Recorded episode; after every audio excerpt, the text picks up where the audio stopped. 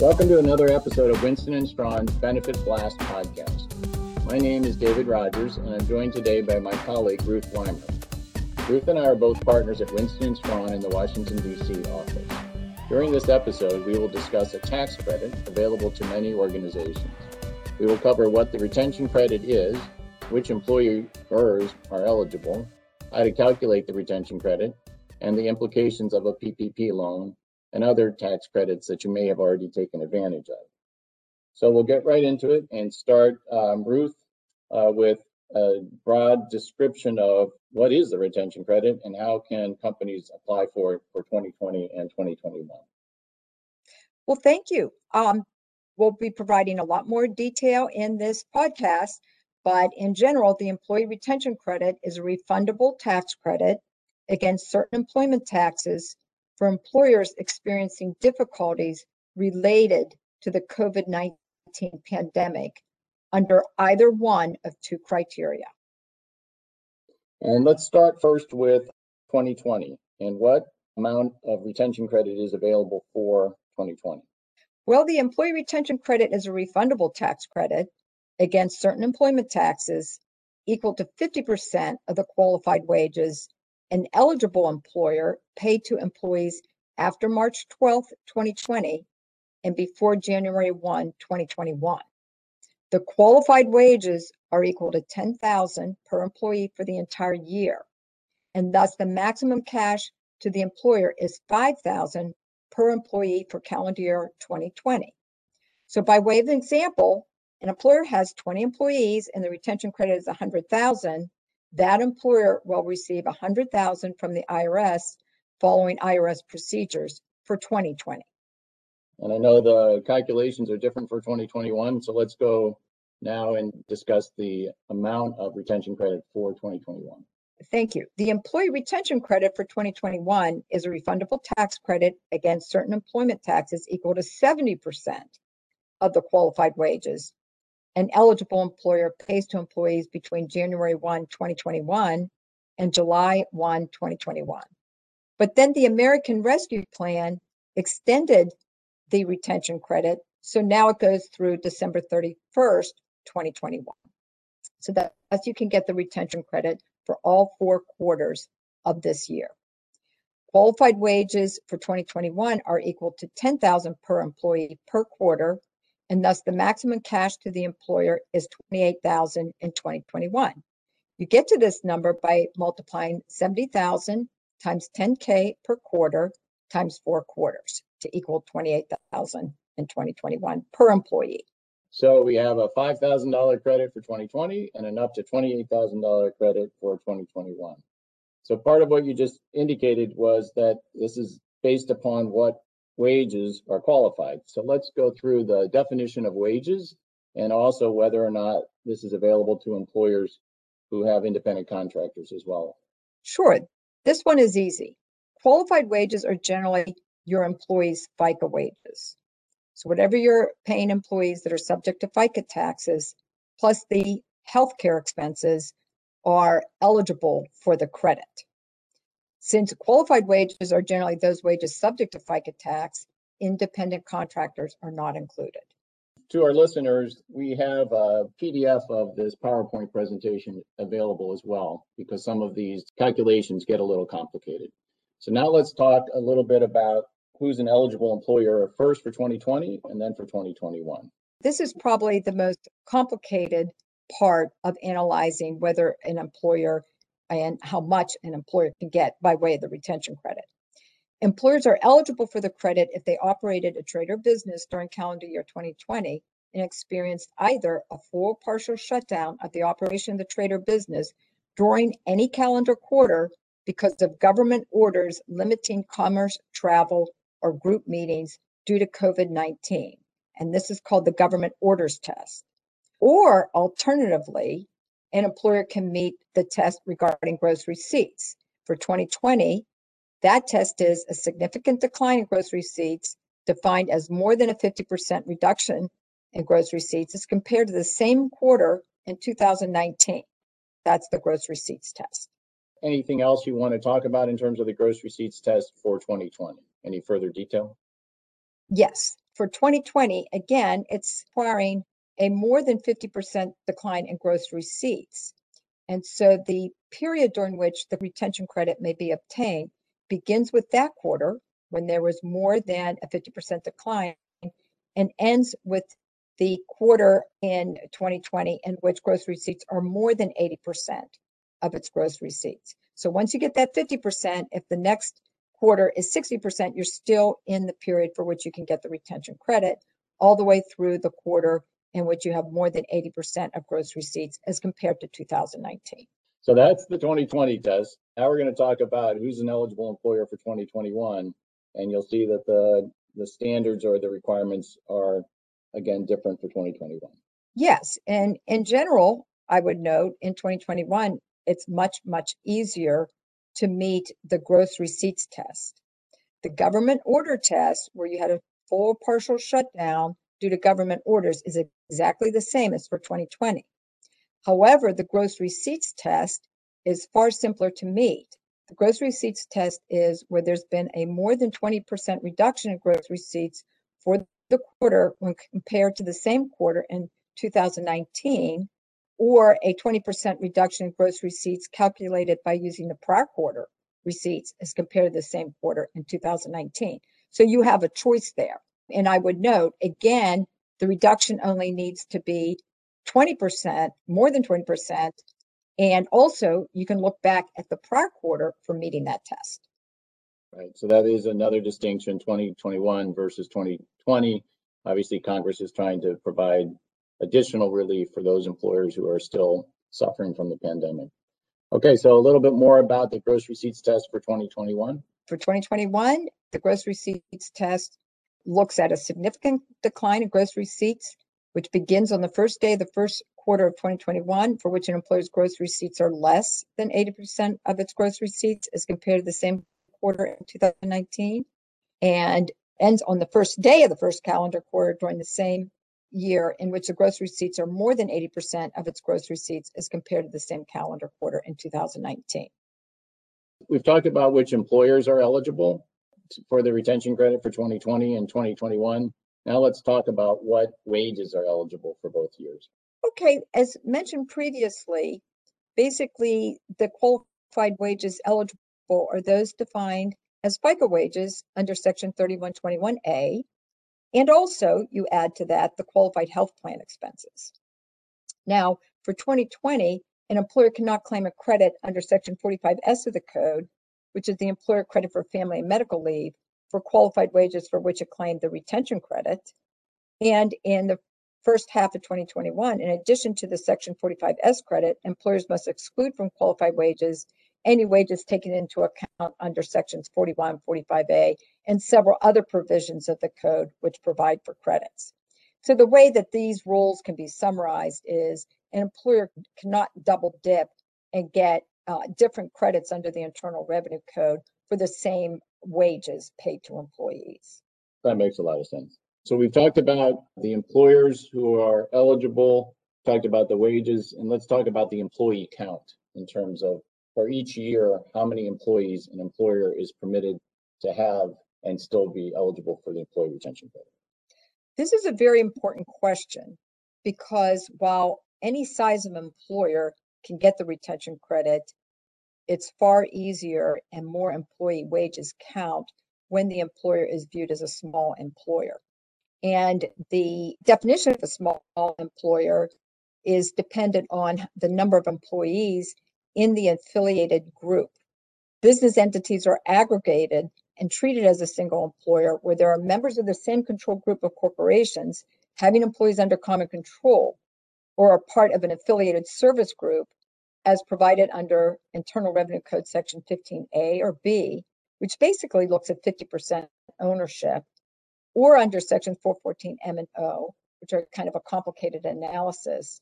And note that these are the same rules used for aggregating entities for employee benefit purposes and for qualified plans, but with a lower ownership requirement of only the 50% or more. Note that private equity firms may not come under these control group definitions because a private equity firm may not be considered a trade or business for these purposes. So the entities in which a private equity firm invests may separately be viewed for purposes of being a small or large employer.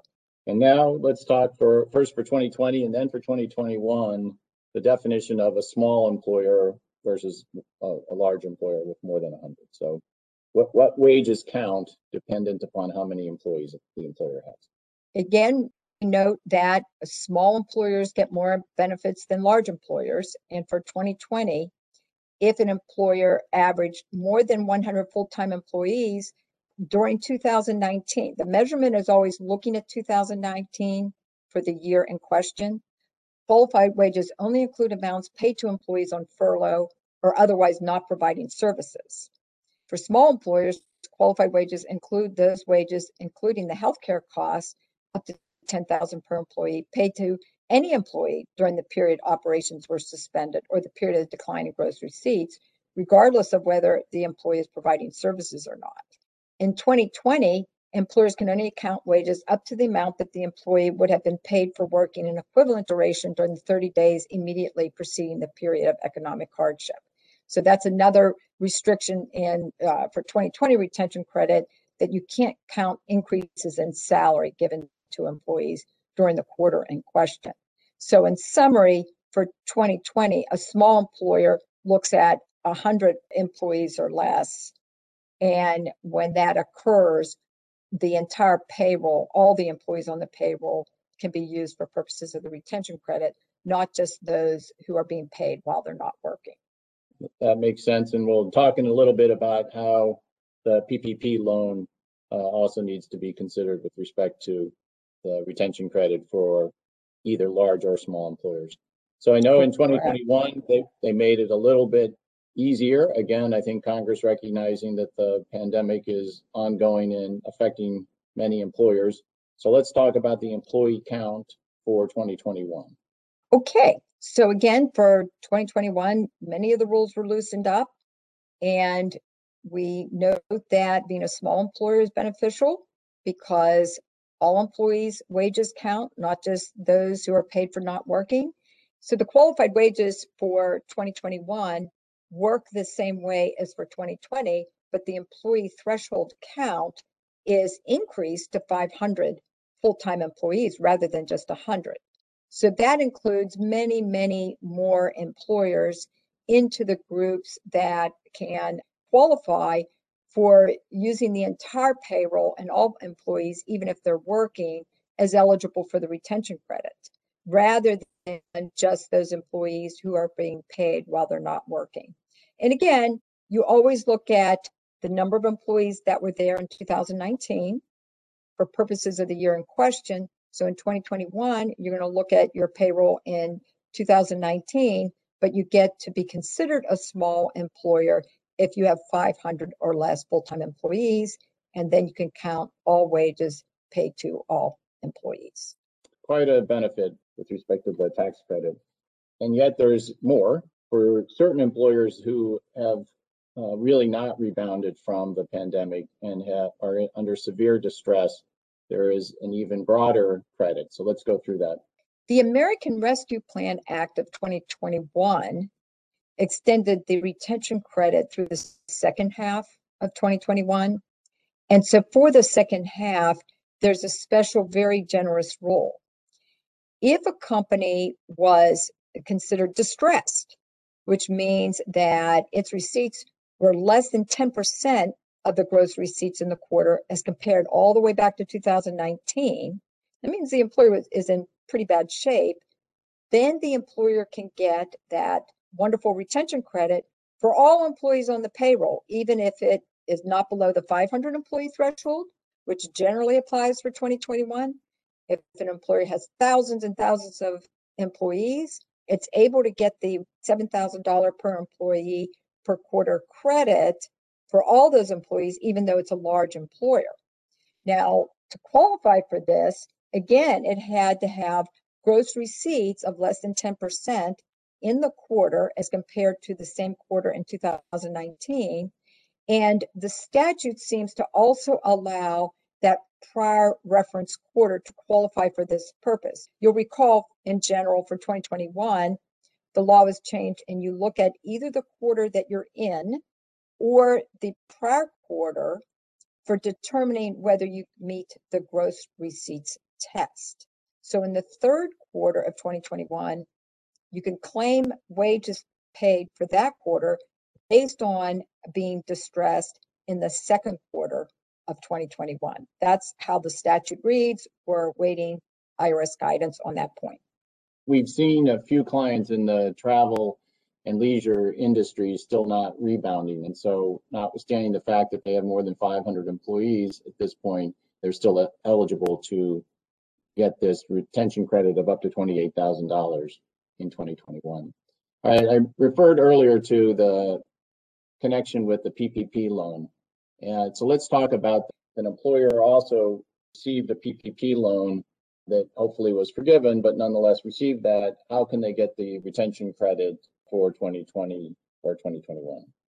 Originally, if an employer received a CARES Act small business interruption loan under the Paycheck Protection Program, then the employer was not eligible for the employee retention credit. So the employer was getting one or the other. Now, retroactively, employers can get the retention credit if they meet the government orders test or the gross receipts test, which we discussed earlier, but just not on the same wages used for PPP loan forgiveness. So that means employers can go back to 2020 or in 2021, they can get both the retention credit and the PPP loan. Let's go through an example of how this is coordinated. I know the IRS has issued notice 2021-20. So let's perhaps give an example of how the retention credit and PPP are now coordinated on a retroactive basis. Well, the IRS was fairly generous.